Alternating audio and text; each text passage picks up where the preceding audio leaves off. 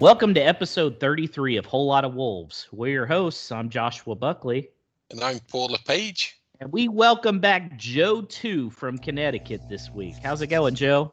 Good. It's a happy Monday. We were just talking uh, before we started, and everybody feels good to be waking up early yesterday, huh? Yeah, yeah. It made the wake up a little bit easier.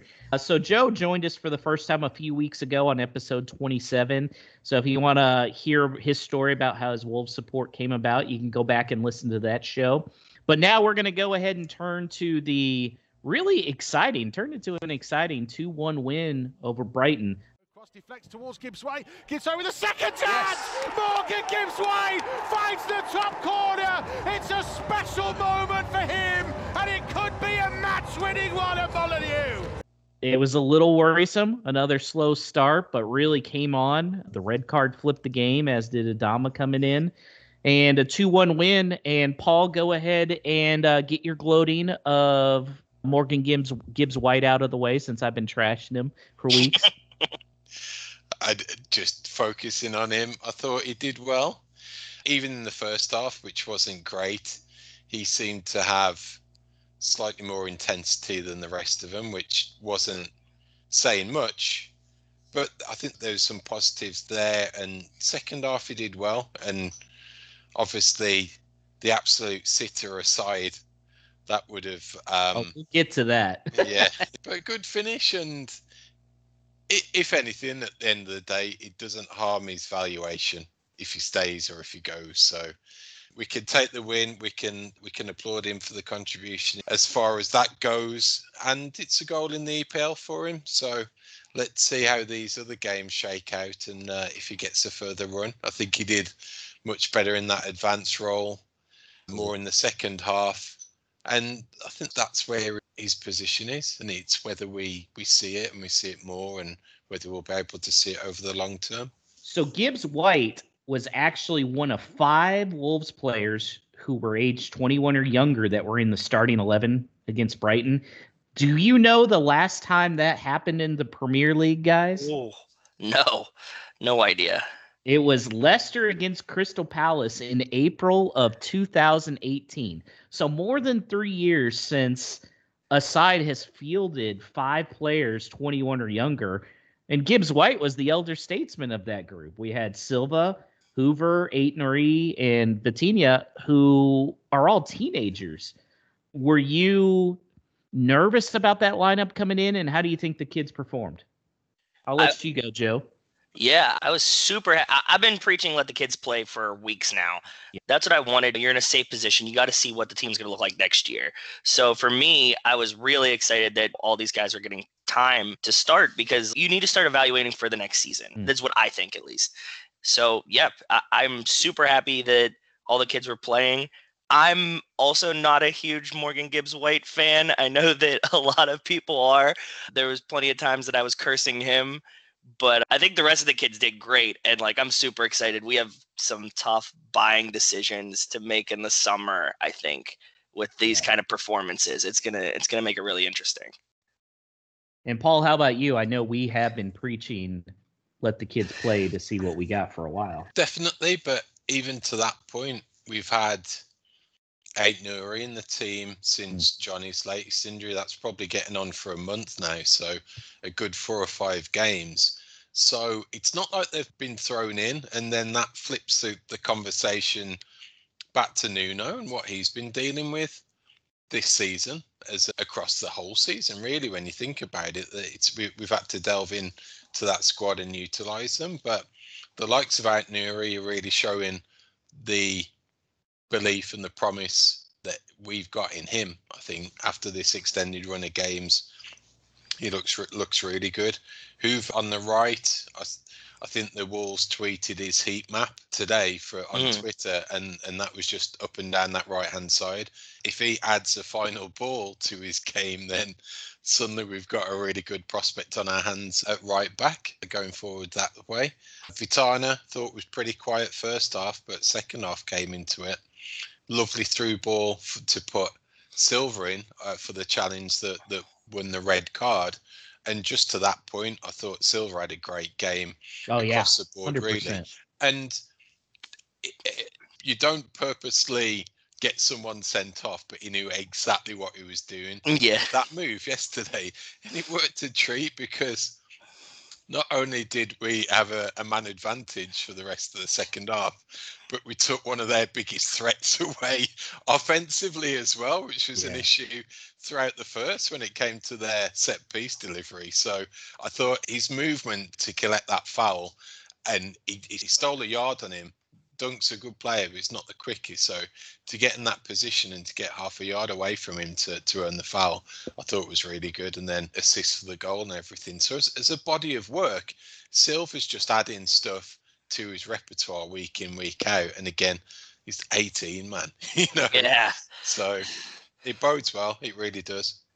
We were talking about Vitinha. We, we were clamoring for goals last time we talked a couple episodes ago. And now it seems like man, when these kids turn it on, like they're gonna really open it up. Like I can see them putting away a bunch coming up because Vitinha in the middle there has just been like a surgeon with these passes the past couple of weeks. Like every goal goes through him and Ait-Nouri too.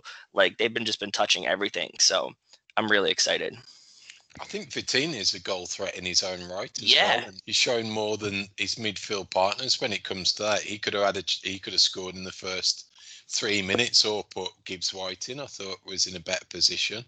But we we started really brightly that first ten minutes. We were pretty awesome, Agreed. and Podence looked on it. He, we did actually a really inventive short corner where I think it was Moutinho that passed to him, and then he did one of his tricks and got away, and it was just the final delivery. But he tailed off the game, which was disappointing, and that reflected the rest of the team in the first half and just our ability to defend set pieces. What was it? Three three no. chances. One of them was a goal. There, there's one point in the first half where I think there's a camera angle. Must have been from behind the goal, so it was dead flat, and you just saw the height difference between yeah, their team and ours, and it was staggering. It really was. Obviously, Kilman's a big guy at six five, but apart from that, it was like six foot was the tallest player, I think, and uh, you're asking for trouble with with that setup versus a team like Brighton and their big guys. So going back to Silva drawing the red card, I was a little annoyed by the announcers because they were trying to say Dunk didn't have to foul him; he could have stopped that. In what world was Fabio Silva getting stopped? I know he's not the fastest guy. but he was gone past him. The red card was the only thing to do. So I was a little I was kind of blown away by that comment. Is there something I'm missing there? it's weird that yeah, he was like making it out like he wouldn't have had a chance anyways. Too, I thought this was just like really dumb. I, I didn't like it because yeah, he still had to beat the goaltender and everyone else, and you're like, no, man, like he was like wide open. This was yeah. Uh, I think it's always waiting for that type of unknown that does the keeper save it or does it hit the post? But I think Dunk was he, he just got caught out and Silva played him and, and came out on top. You don't give credit to an attacker for getting a, a player sent off, but it's like a dark art and there's an art to it. And Silva played him like a kipper with that one. I wish in a situation like that, because he's so close to the box, I really wish the team would get a chance to choose between a red card for the other team there or getting a PK. Mm. And I, I, I was thinking about it a little bit more. It's very similar to like in football, a guy's beat, he's just going to get pass interference and it's only going to result in 15 yards. Or if you're in pro football, wherever the spot of the foul was, and avoid the touchdown. So I think it would be too much. But I was more irritated. Man, Silva was about to tie that game up and okay, yeah, now they're down to 10 men, but Brighton's just going to condense defensively and it's going to be hard still. And I think that's when you say about condensing defensively and it being hard, that was my biggest fear that it could have been a game that we'd have knocked on the door, but we wouldn't have scored if we'd have been playing all night. Yet that was one positive for me. And I had a feeling all through the rest of the second half that we it seemed like we had something about us that we'd get the equaliser, but then we kick on as well and get the winner. Mm. I tailed off towards the end. I thought that they'd done enough to keep us out, and it, it was a bonus to get a, a winner so late on. But fair play for I know you you're down to ten men, but it's not easy, and they Yeah. always say that teams practice defending with one less man, so it's not like it's not completely alien anymore. So you give credit to the Wolves yesterday, regardless of playing against ten or eleven in the second half. And then Adama came in the right around the 60th minute, which did two things. It allowed it had Adama come in and he just started to run wild over Mhm. there. But it also shifted Gibbs White then to the 10 spot. But we'll start with Adama. There's no way they can sell him this summer. Can you give man of the match on that 40 minute, 35 minute cameo? Wolves, Wolves, Wolves rated gave him man of the match. Yeah, it's and that again, you can't. It, it's a struggle to to sell someone who has that impact, even if it is off the bench. And he's had some really good games when it's come to making a difference off the bench as well. So you have that to your armory that what we've been lacking in options. If you could again turn round with the strength of your squad and then see Traore sat there ready to go there, there's lots. So always talked about does Nuno like to wait for the opposition to tire out and then unleash him? Then answer that from yesterday is yes, and and, and it worked. So that there's that to factor into it as well. That even if he's not going to start, it's going to make a difference during the game. I I love Traore, and I think that it's hard for me to wrap it around because he is great off the bench, and he, like when he's on, he's just a fucking world breaker. But so many times, like I would watch a game and he just doesn't seem like mentally into it. So like the, I think that the disparity between the games that he plays great and some games where he seems like he just doesn't want to be there. I don't know if it's injury or something else. We don't know what's going on with him behind the scenes. So what's happening, but I'm starting to come to grips with the idea that we might have to sell him this summer, and that's what I'm trying to talk myself through. I'm trying to talk myself off the bridge here. If, he's not back, it won't be the end of the world for us. I think they'll be in trouble if they sell him. If Neto was going to be there at the beginning of the year, I'd have less worry. But right now, I don't see how we'd have any offense without. Is it looking like Neto won't be back? The They're they're of the saying uh, a couple months maybe because that's a six month injury from what I from what Tim Mm. Spiers was saying. So we'll see. I still want to see him, Neto, and Raul Jimenez up front. I, I still want to see what that can do over a long period of time because basically all we got of that was 30 minutes. Yeah, true. But his goal, Adama's goal was great. I really thought Beautiful. his should have been assist was even better. The keeper came out and just his speed to get to the ball before the keeper. And then it took him a little bit to recover the ball and then had the sense to find Gibbs White wide open in the box. I thought was even more impressive than the goal. What do you think, Paul? Again, it touches to Joe's point that he really looked on it yesterday. Mhm. and like chase chasing that relatively lost cause down to create the chance in the first place. It was a bad back pass, but he had to be aware and he had to be in position. He had to have the wherewithal to run onto it and create something. That's a positive, obviously, that he's got that to his game, but also going back to the goal. It was good that he was in that position to finish as well, which we haven't seen enough of really. That he's in the box and he's he's a genuine threat with his shooting when he's not out wide. If he can become that that second or third striker with a body in the box to take those opportunities, then again it just gives another dimension to his game. I always wonder why he doesn't play that way more because he's so strong, right? Like, why is he always? I get why he was on the wing and stuff and like running up there, but if he gets the chance to cut in, Mhm. like he's so imposing in the middle. Like, who's gonna stop him there? He can body his way through it. So, I, I did like this yesterday too. I liked that change of pace because I'm so used to just seeing him just play on the outside and cross in. So, I liked it. Yeah, I did as well. Now, you have to be truthful here. Did y'all think it was going to end in a 1 1 draw when Gibbs White just airmailed that wide open shot? oh, I cursed that poor kid so bad. I I'm like a great anti jinx If I start calling anyone a bum, they will score to shut me up immediately. and I had just posted how much of a bum he was like like to one of my friends and as soon as I said it, he like scored the next one. So I was like, "Oh, thank God." Yeah, I, I definitely spent a lot of time cursing him on, on that open deck because I was like, how do you miss? All you need to do is lay it on the ground. Come on. Paul?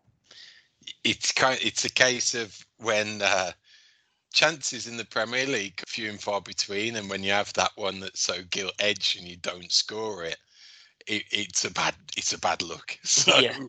it really is. And if if that would have been the case, and they'd have only tied and the, the blame would have been shifted on him. It'd have been there you go, fell to fell to Gibbs White. If it'd been anyone else on the pitch, we'd have won it. But yeah, fair play to the kid for for picking his head up. Well done for Silva for putting an arm around him and consoling him straight after that the highlights showed. And then his finish was great for the goal, persistence, and, and tucked it away. Yeah, let's he, he can have a pat on the back for that for sure. That, that's what I was super impressed with. The resiliency to come back and then score afterwards. I was like, I, I can see why so many people do like him. That is something that is great because he could have put his head down the rest of the match and just been sad about it. But no, he comes back, scores the winner anyways to make up for it. I can't fault him. That was beautiful. Paul, do you think obviously Gibbs White is a polarizing player, and I've wondered why so many people liked him. Do you think it's a matter because he's English on why so many people still like him? he's English and he obviously came through the ranks and he came through the ranks and did a lot at a very young age as well comparatively in the championship so he wasn't a starter but he'd come on and, and, and make a contribution in that promoted team and there was always flashes and there was always that potential for him to kick on and then if, if he's going to kick on he, he really needs a, a loan spell to see what he's got but then the rebuttal there was that Nuno wanted him as part of the squad to to become integrated that way. And all during that narrative was the comparison with Phil Foden at Man City, same age, same England under 17 uh, team that won won that World Cup. So you you always had that that it's our equivalent of of Foden, who's absolutely gone on to another stratosphere in, in terms of his play and his development. But then you had Gibbs White's breakthrough was the the Chelsea game in our first Premier League season back, where I think it was the first time we reverted to a 4 3 2, and he made a good contribution in the midfield role that way. When, when you listen to him and it, going back a few years, he's always seemed such a nice, down to earth kid, Mhm. level head on his shoulders. What's piss pisses everyone off is the social media antics. and is that him? Is that his partner? Has he had the sufficient training? Has he had a sufficient arm around the shoulder from someone senior at the club to say, "Hey, kid, rein it in a little"? It, it's fine having these B-list celebrity partners who want this TV celebrity lifestyle, but on on the other end, you're a professional, and I, it, it's not me anymore. I wish it was, but I know certainly what I'd be concentrating on if it was me at his age. And I think that's often that's often the negative cast towards Gibbs White is that he potentially has got so much to offer, but is he throwing it down the drain because of the off-field stuff? Do you think we should sell him, loan him out, make him a squad player, or putting him in the starting 11 next year? I personally, I'd give him another season-long loan. Mm-hmm. If that that's back at, at Swansea or whomever at a decent profile club in the championship, think that would do him. Think Swansea in the playoffs. If they get promoted, that could be a whole season of him playing Premier League football Mhm. on, a, on, on a season long loan. That would do him the world of good. I think he's he probably showed enough in those flashes that there's something there. A loan's not going to do his value much trouble if, if he performs. And certain flashes that he's shown in these past two or three weeks offer some potential as well. That again, if it does come push to shove and and we do sell him, that he's a saleable asset and we'll get a decent value for him. What do you think, Joe? Um, I don't know. It, it feels like you're getting to the point with these loans and him coming back and him just getting in that Eh, the decision's coming. So I think that the question is good. I I don't know. The the loan thing works for me. That would be fine. I don't know if he's gonna play a lot if he stays with us next year. So do you want him on the bench the whole time? Is there what's more beneficial for him, right? Him staying with the club, being on the bench, maybe having some more veteran players, like you said, guide him, mentor him. That might be super beneficial, but he's not going to have the playing time. I don't think so. Because I, I just can't see him slotting in over everybody if everybody comes back and we're not injured. Like, where is he going to play? I agree. I agree. I think loan would be the best. Yeah, to to that point, we've we have got the small squad challenge though, which seems to have been recognised by Nuno that we say no, do we sell him or do we loan him out? But if that's the case, who's he going to be replaced with on the bench? True. The, yeah. the, these outgoings have to be have to be matched or at least bettered by someone to, to take that place. And if we have got an, an eight deep bench next year, Nuno needs to look around and see players on there, potentially the caliber of Gibbs White and better that, that he can call upon. Now it's up to Nuno then to to manage those personalities, to manage those minutes, to know when there are games for Gibbs White to play if he does stay, and when there's games that it's not and he needs to sit for those. So if that was the case, if it was more strategic, then I think I think there's a role, but it's a tricky conundrum. It really mm-hmm. is. And I think that goes for a lot of them, like the like likes of Kilman as well. Nuno needs that depth on his bench just as much as two or three quality additions to the starting eleven. We need those without really losing anyone. Speaking of Kilman, he's got to start the rest of the year, right? Yeah, no brainer. I hope yeah, so. that was great to see him out there, and it looked like it might work. Coady and Kilman. I still don't know if Kilman's could be a, a full time starter, but there's no reason he can't be a rotational guy. At the very least, I like him a lot, and that was who I was excited about seeing start, and and he came through. He was the best on the back line. I definitely think so. It feels like I've had this weird tonal shift that like in the past couple weeks I'm like we're never going to score. All these games are going to be zero zero draws and then like the past four or whatever in between last time we talked, it was like, can we just play some defense? Like it, we just said like this these matches that just seemed like we just didn't want to play defense.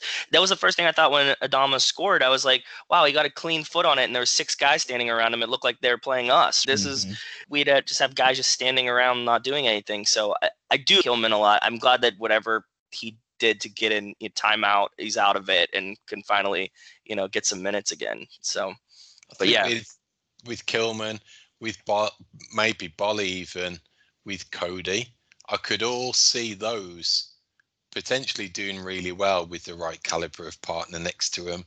So that three into one doesn't go, but it's pretty obvious that we need at least one centre back, and we really we really need that stud who, who can come in and dominate. But I, I like Kilman again. Yeah. It's not like he drops a huge bollock and it's a major fault that he can see. He's don't trip up over the ball or let someone in daft like that. He's Mm-mm. he looks a good player. He looks a good defender. He's even got a shot on him. Yeah, saw, had yeah. that chance yesterday. Yeah. There's even I saw there, there's a YouTube video kicking around as well with it's him and one of his futsal friends, I think, and they're doing these skills between them and it's just a guy off his cell phone and they're recording it and it's like a, a YouTube social media channel of this skills guy. But Kilman's there and he's putting these balls in the top bin from 20 yards out and it's woo and I thought that was fate yesterday when he looked up and he had a bit of space. I thought, watch this rocket in and didn't quite catch it as good as that. But yeah, I, again, we need that caliber of player that if there need to be called upon, they're not going to let anyone down. And I think Kilman's got a, an, enough body of work now that we can rely on him. And to that point, you think the, the, the journey he's been on into where he finds himself now. At, at, this age, he's probably content in that role. If he's a, if he's a sub, if he's starting the occasional game, if he's coming in if someone's injured, I'd like to keep pushing that for as far as we can for at least another two or three years. Then he might he may think to himself that I'm going to need a payday now before I hit mid twenties, late twenties into my thirties. I'm going to need a payday move and, and start playing regularly. But while we got him, let's utilize him in the best way. I thought he had a great sliding tackle in the second half where he actually came across the field and slid and knocked it out of bounds. But to me, that was a great play. I was like, whoa, this guy's hustling onto the opposite side of the field and made a great play to get it out of bounds, give the defense time to reset.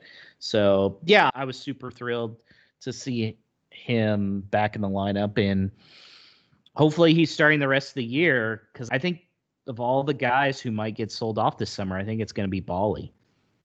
Mm. I think that maybe the timeout was like motivational because you're right now that you say it, he did seem to have more like jump in a step yesterday than mm-hmm. normal.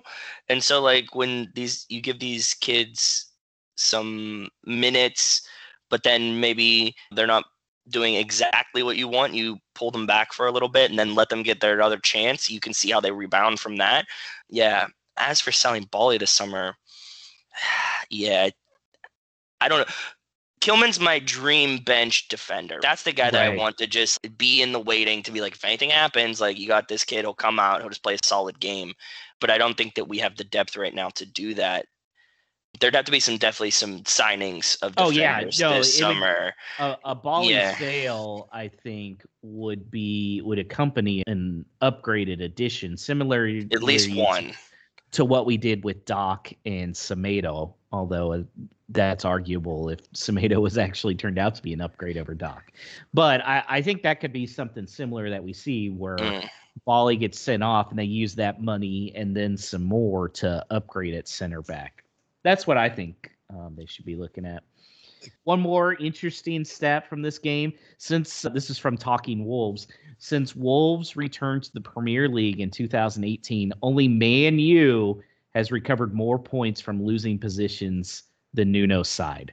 Man U has 54 points, Nuno's Wolves 51. I mean that that's one of the reasons I enjoy following Wolves because they don't give up.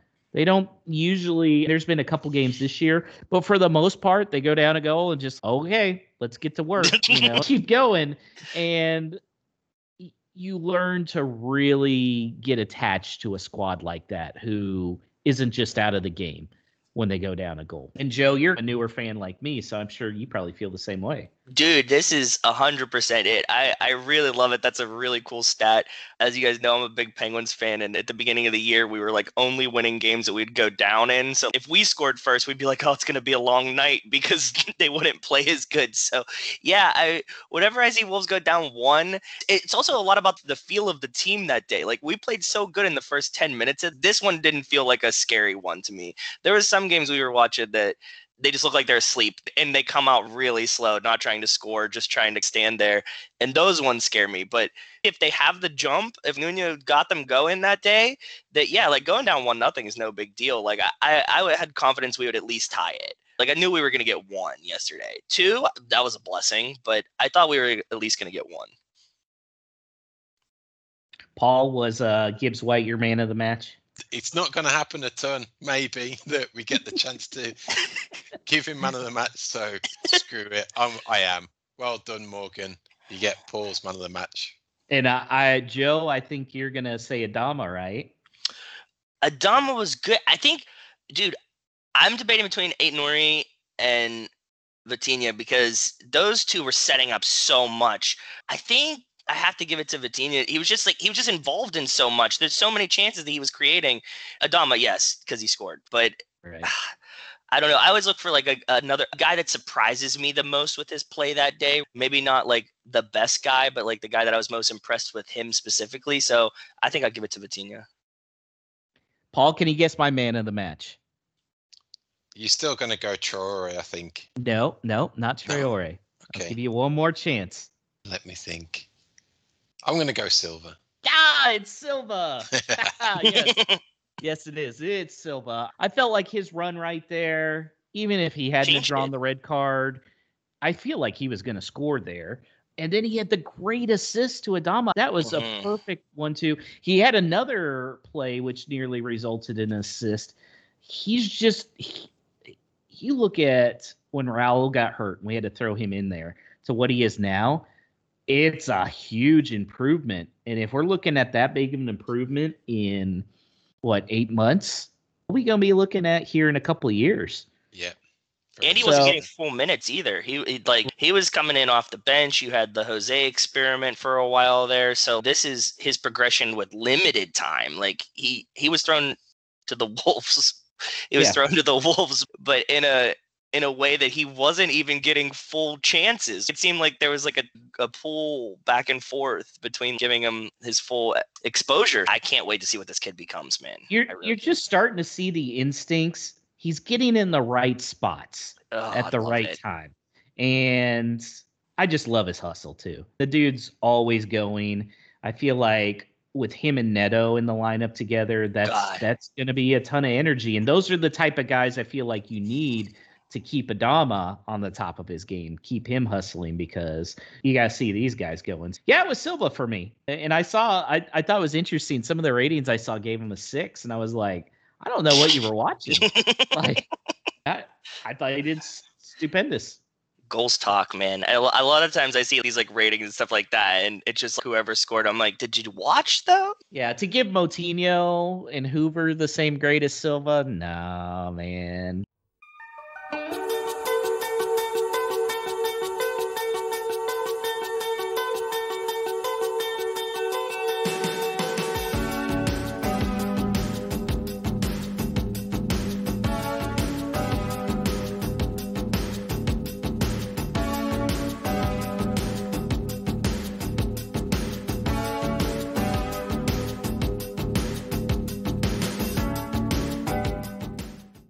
We got a couple of big games this next week here. We have they're playing Spurs on Sunday. It's going to be a 305 Eastern start, 205 Central time.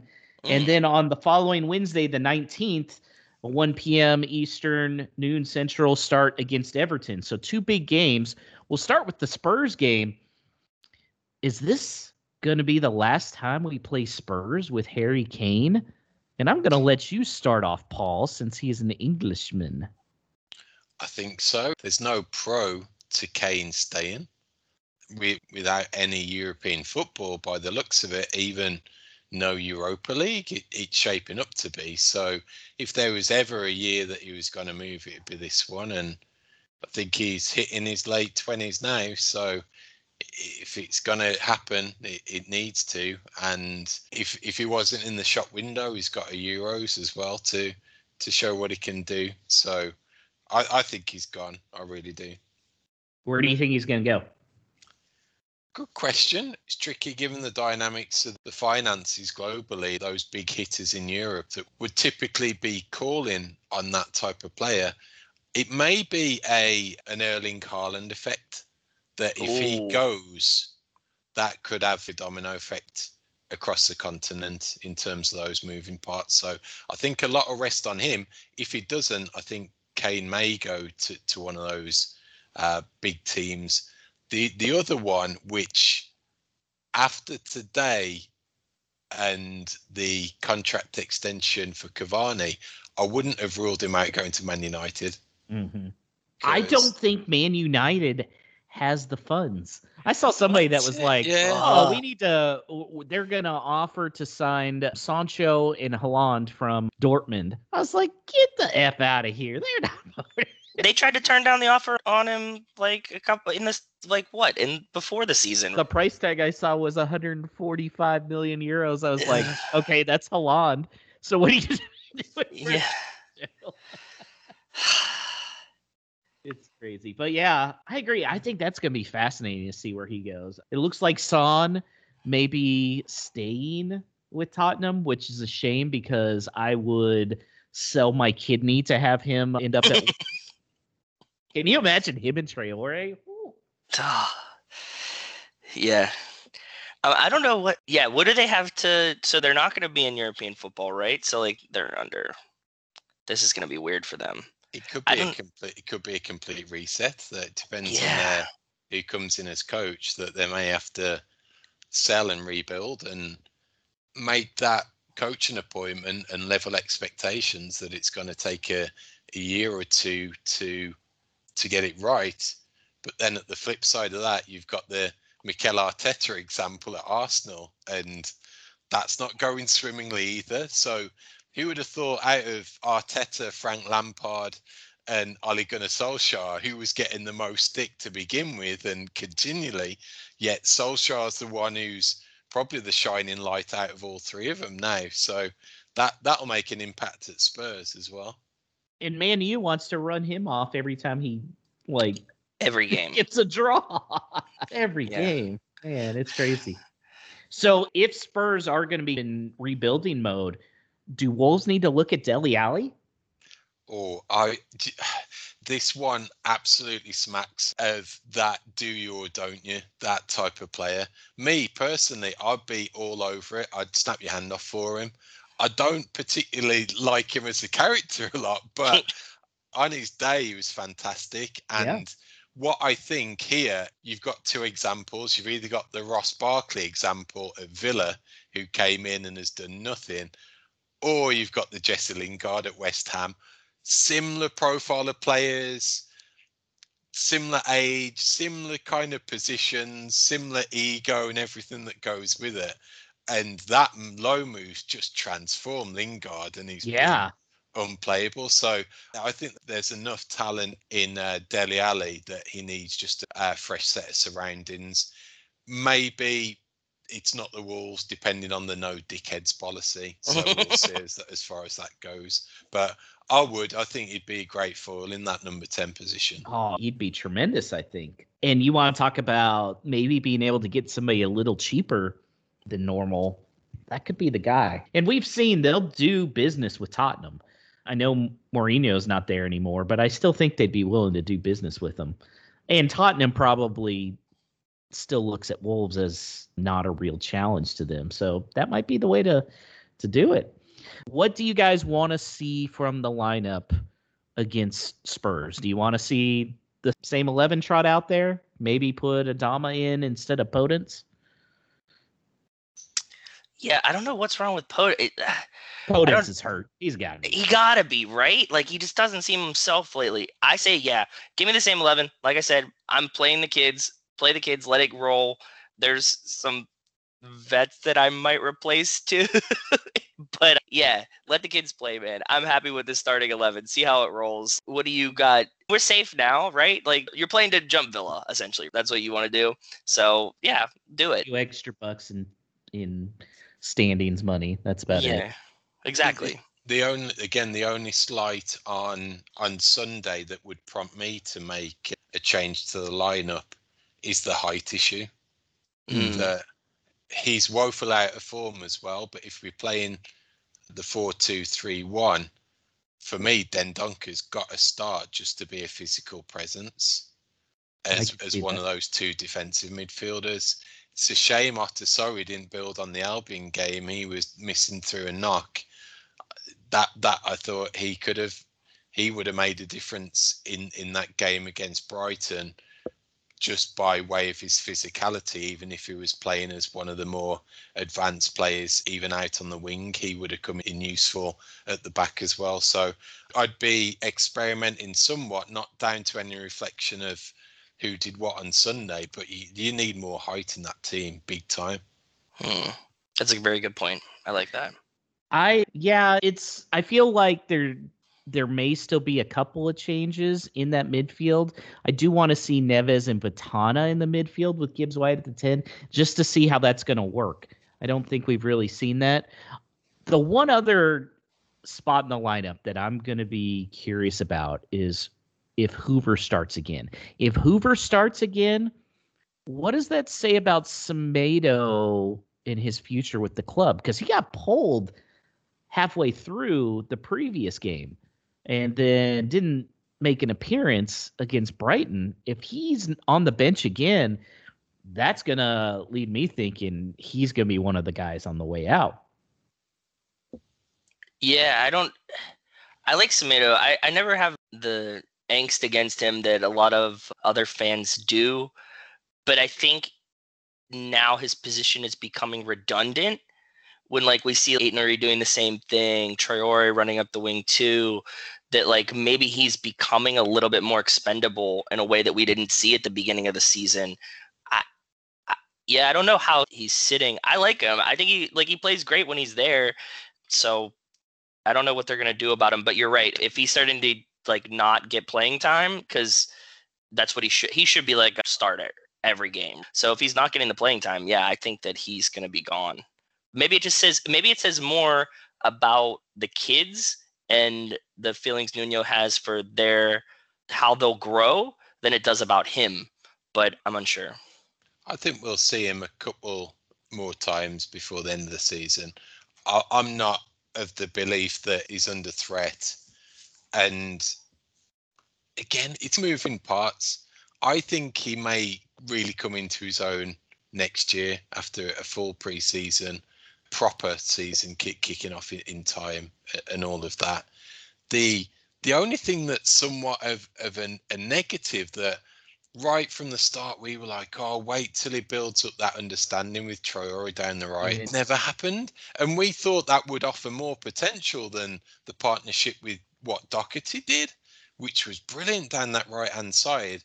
And we thought that would be even better with Semedo. That's not happened. And I know we get up against 10 men and, and what have you yesterday, but it certainly looked far more fluid down the right hand side in the second half yesterday with Hoever and and Traore. Does Traore get sold and someone comes in as that right forward that, that gels better with Semedo and suddenly Semedo is that 30 million pound right back who goes from one end of the pitch to the other and turns into a goal threat and and is a stud when it comes to attack who knows? So i think there's a lot of there's a lot of stuff to get our head around i think when it comes to all of that. I think he likes playing up a lot and i think that that's why it's not working so much. Like Semedo likes playing up really far and if you have adama that like wants to do the same thing that's maybe why it's not working. You think you would we've seen adama play on the left too so like why don't you just switch them side let him play on the right and have Adama move to the left or something and have it coming from both sides.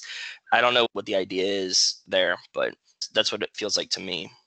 There were rumors of Jose Mourinho now that he's at Roma being interested in Semedo, so that might be something we keep an eye on. And then the coming Wednesday on May 19th is going to be Everton and boy, if Spurs need some points against us, Everton definitely does. They're still in they're still in the hunt for European football because they have a game in hand over Spurs. What kind of challenge do you expect from Everton, Paul? They've been so up and down most recently that you don't know. On their day, they're great and they'll come away with a, a scrappy win like they did the other day and put grind out that type of performance. But then they'll go and lose to someone crappy like the Wolves. So who knows? It's kind of Jekyll and Hyde for Everton this season. But I think going back, it was their main aim this season and what the massive focus was on. Certainly, the first half of the season was getting and potentially hitting that top four, and that's nowhere close. And I think with the money that, that you say they haven't uh, uh, invested a ton of money to be where they are, there's a heck of a lot in the back end in terms of wages that they're paying. So mm-hmm. I think it will be a miss for them this season if they don't get that Champions League spot, and they could really hurt if they don't get Europa as well. They will. I think they'll probably have some something more to play for than Spurs will, and being away from home that may play into our hands. Which one do we get fans for? When are the fans coming back? Not yet. That's gonna be the Man U game on the 23rd. Oh, I'm excited to have fans back because I know, like at least when hockey, like that jump that the team got when the fans came back was just awesome. So I think that Man U one is going to be fun. Not to get too ahead of ourselves, but like yeah. having some people there screaming is going to really get the boys pumped. I think. So the big news for Wolves is not necessarily going to be the game day on the 19th. It's going to be the day before when Raul goes to get his final exam, hopefully on his head injury. There is a possibility he'll be cleared for heading the ball, which means he would be available to play for that Everton game and the Man U game. Do you think that happens? I think that they're going to respectfully give him his space on the bench and maybe call him out and give him some minutes. And that's the right loyal thing to do. I don't want to see him actually playing because I think it's too early and I just fear for his safety. I'm not a doctor. His doctors know best, but let's ease him back into it. We don't have much that we're like trying to get here. So I say I say we take it nice and slow for him. I think he'll be on the bench. If he's cleared to play, I, he'll definitely be on the bench at least. I think we're due for a 30 minute cameo in the last game the season against last Man United. Game. He'll yeah. probably score, and that, that will be his his path to, to play for Mexico in the Olympics. So I think that's when you line up all of those variables, he gets cleared on the 18th, plays some part of the last game of the season. I think that's a clear. I think the club will give him a clear path to play for the national team then. Yeah, he's he was named today to Mexico's provisional roster for the Nations League, which is in early June. And then yeah, he's made it he's made it clear he wants to play in the Olympics, which will be interesting. A club still does have the ability to tell him no, but you also run into the issue of if a player really wants to go and you tell him no, that's yeah. going to hurt the relationships there and I don't think you want to do that. Plus, it wouldn't be bad for him to shake off some rust in the Olympics and and stuff like that. So, yeah. Okay, let's hear predictions. First, the Spurs game. Joe, I'll let you start. I feel like we might get another like one-one draw. Spurs. I think that's my hope. I, I was going to go for a one one all draw as well, thinking both teams may not have a ton to play for, so it could be a dull non-event. So I'll totally flip that on its head and for some crazy reason say it'll be really attacking and go 2 2. I'm going to say 2 1 Spurs just because Kane and Son and now Gareth Bale, they've all been playing really well. So I'm going to say I think Wolves, especially if they're in the back four, are going to have a hard time stopping that. So unfortunately, I'm going to say 2 1 Spurs. Okay, now Everton, Joe. I uh, can Everton be out of the top five when we play them? Is there like who knows the math to that? Does anybody know the math to that?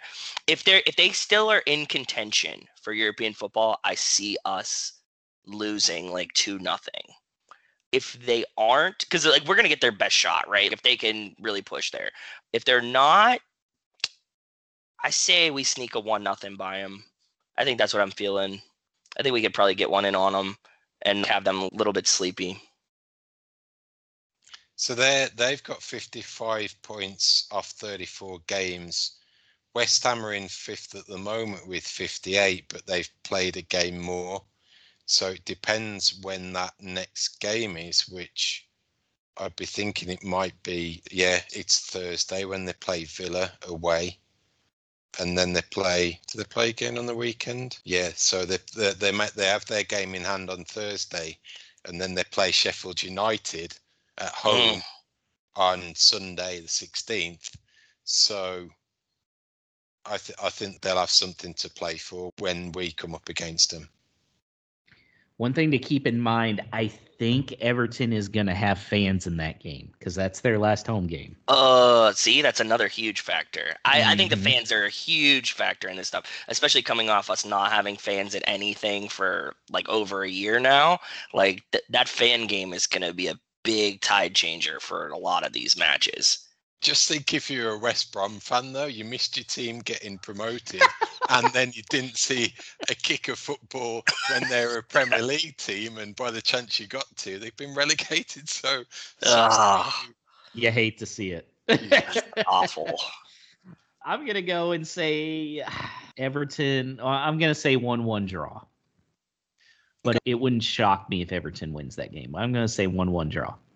I'm going to actually go 2 1 to Wolves, thinking that they've got something to play for. We haven't.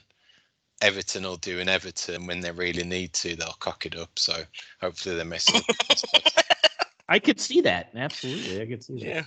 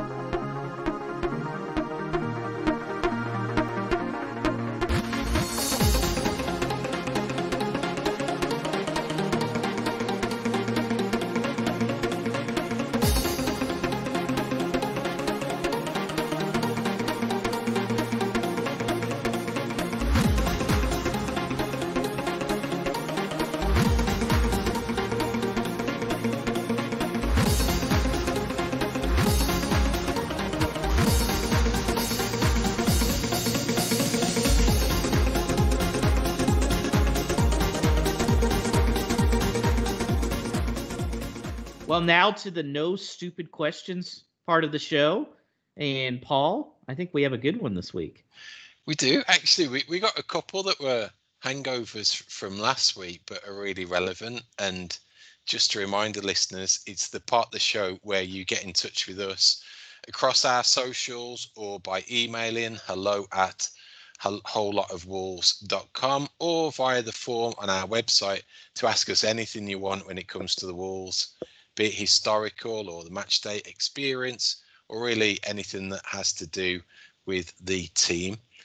So, first up, this was from last week, and it actually happened when we were playing West Brom, and it was Wolfman Jeff getting in touch on Twitter saying that he heard the Liquidator played at half time during that game. So, for those that don't know, the Liquidator is piece that music that we play in between segments on this show. It's the old late 70s ska come reggae track instrumental. And the, the backstory here is that it, it's very much a terrace anthem in British football. The obviously Jeff heard it at the Albion. They play it. The Wolves played it. Chelsea played it. And what happened with the Wolves and West Brom rivalry was that it became uh, an ownership. Who played Mm. it first? Whose song is it? Both are used by the other to say the F word about the opposition. So that's how it's used. It's the, the F off West Brom is what the fans would sing. And why it rankles so much for the Wolves is that we used to play that as the teams came out really through the the late 90s and it was always very loud but obviously not very family friendly. So the debate has always been did the club ban it or the blame often goes on west midlands police.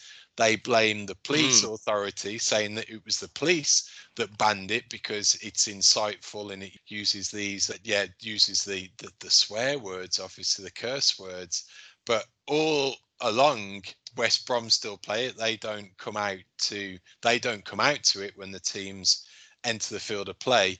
But as Jeff heard, they will play during kind of half time and around it. They they still get to. It's not heard at all down the Molyneux hmm. anymore. So that's where the backstory comes from. I think someone could older than me could probably delve into it some more and actually put a definitive on whose song was it or who played it first and who copied but we'll just take it and say it was us. So next up this is a good one. This is wolves rated on twitter. This is where it gets interesting. They asked would you be open to moving on neves? His form is so bad and he can't shoot for peanuts it's sad like watching the decline of a once great player. So, Food for thought. Yeah, so this is something I've actually been thinking about for a few weeks. And I think it's very interesting who it's coming from, Wolves Rated on Twitter, because he obviously has the cool little algorithm to determine the ratings for the players. He knows a lot of the stats here and what's going on. I think yes. I think the big name is not going to be Adama, who's shipped off in the summer. I think it's going to be Neves because I still think they can get. He's still young enough. He's shown this year he can still have some great games. I think that could be the guy who really gives them a lot of dough. It's going to be depending on Vitinha if he can handle Moutinho's role, and then do they take the Neves money can they get another midfielder? Because they can't go with Donk for full time start. do you to use that money? Let's say they get, I think legitimately 40, 45 million pounds. Okay. Can you take that money and say get a Weston McKennie from Juventus for 30 million euros, which is what was reported the other year? Then you still have another 15 that you can use to beef up the squad a little bit, maybe get a winger. Neves, eh, eh, eh, he's very streaky. There's times where he's just awesome. Very. He was he was awesome for a little bit at the turn of the calendar, and now it's just it's tough to watch, man. He's not a threat shooting the ball nope. at all anymore. He lines up for a free kick. I'm like, might as well just have a drop ball. He, um, he free kicks like I do, man. yeah. I think I could do as good as he can for sure. Just if I want to air it over the goalie, let me play. Shit. Yeah, and I think what he is a central defensive midfielder, and if we are going to go with a four-two-three-one, do we need him to be that? I don't know. You can make an argument either way. What do you think, Joe? I I could see it. I could definitely. I would be fine with it. I I was never huge on Neves. Yeah, you're right. The streakiness for me and I am I'm not big on the flashes. I think he does have flashes, but even them they usually come in games where he's making up for something. Like he'll do something weird on one end and then make a good play on the other end and it's can you just be consistently good for me? I also think like you're saying he's a defending midfielder and I feel like they really are trying to push up front anyway. Uh, so yeah. I don't know if that fits into the future of how the team is turning otherwise. So it might be a good time to do it. Like you're trying to replace and change strategy a little bit too. So I personally wouldn't be super, super sad to see it happen. So I'm fine with it. This is gonna be tough for you, Paul. I know. Um, yeah, I'm sad. I'm I'm sad and, and I'm worried, but I'm there's going to be a surprise departure. And when we're talking about it, and there's been a little rumor or two some tentative speculation that it could happen, I, I wouldn't be surprised. I'd, I'd be gutted because he has been mm. the poster boy of the, the project, really. He was that real big statement of intent when we were in the championship. But to to that point, I think we may owe him a move. And, and by owe him, and we, we say, you've come in and you, have done awesome. You, you've stuck by us you haven't pushed for a move, there could well be a gentleman's agreement in his contract that's got nothing to do with a, a sell on clause that if he gets to year two away from potentially a new contract, then that's the time that he gets that that big money move to a true giant. I, I would be gutted because I think his performances this season have been a reflection of the team and a reflection of his mm. partners and if you, there's plenty of stats out there defensively where he's been head and shoulders the best defensive midfielder in the league. So if we are able to hang on to him with another right caliber, right profile of player next to him that would need to be a new arrival, that could be a phenomenal too. Mm-hmm. But th- there's a surprise we'd be selling someone. It just yeah we have to, and I could see Neves potentially offering the best return may not in may not in monetary terms, but best return in who we could replace him with, value for money wise, and still put money left over to to help reinforce other parts of the squad. Yeah, with Neto hurt and Raul hurt, you're only looking at two guys, maybe three with Semedo. But really, you're only looking at two guys who you could sell to really open up the coffers and have money for all these changes people want to see, and that's Neves and Adama. Yeah. And I think Neves is more replaceable talent wise and for what he can do than Adama is. I just hope that it's not a domestic move. If he goes to a Juve or someone like that, I don't know who's got the money. He can go to Europe with my blessing, but I would hate him to go. I could see him go to a Man City or go to a Liverpool even and fit Mm. right in and be unbelievable. I genuinely could. Uh, you Uh, wanna know where he's going to go? Uh, mark it down. What is this? May 10th, 8:41 p.m. he's going to Atletico. Oh, good call. That's That'll be nice. Yeah. that's my gut feeling. I think he's going to want to get a little closer to home. Uh, Barcelona's practically broke. I don't know Real Madrid. They're going all in on Haaland. I I could see Atletico being the one that ponies up the money there to get him, and I think he'd want to go at that point. And it would be tough to say no, especially if the price is right. That's that's my opinion on it. That's a great question though. We could honestly spend a whole podcast on that. Yeah.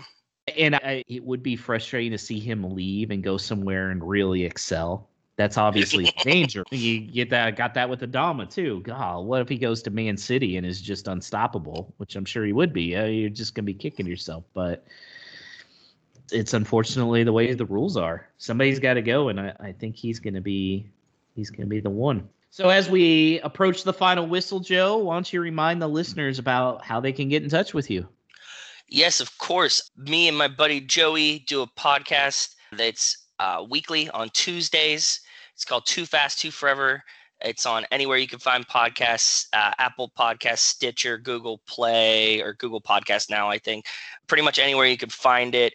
We talk about the Fast and Furious movies every other week. We're finishing up our lap currently. We were doing a bunch of like Japanese movies and Tokyo Drift inspired movies. So we just did like a bunch of the Lone Wolf and Cub movies, Shogun Assassin, to cap that off with Kill Bill.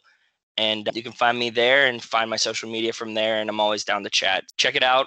It's a fun time. We just talk movies and nonsense and just giggle a lot. So Listeners, thank you for your continued support.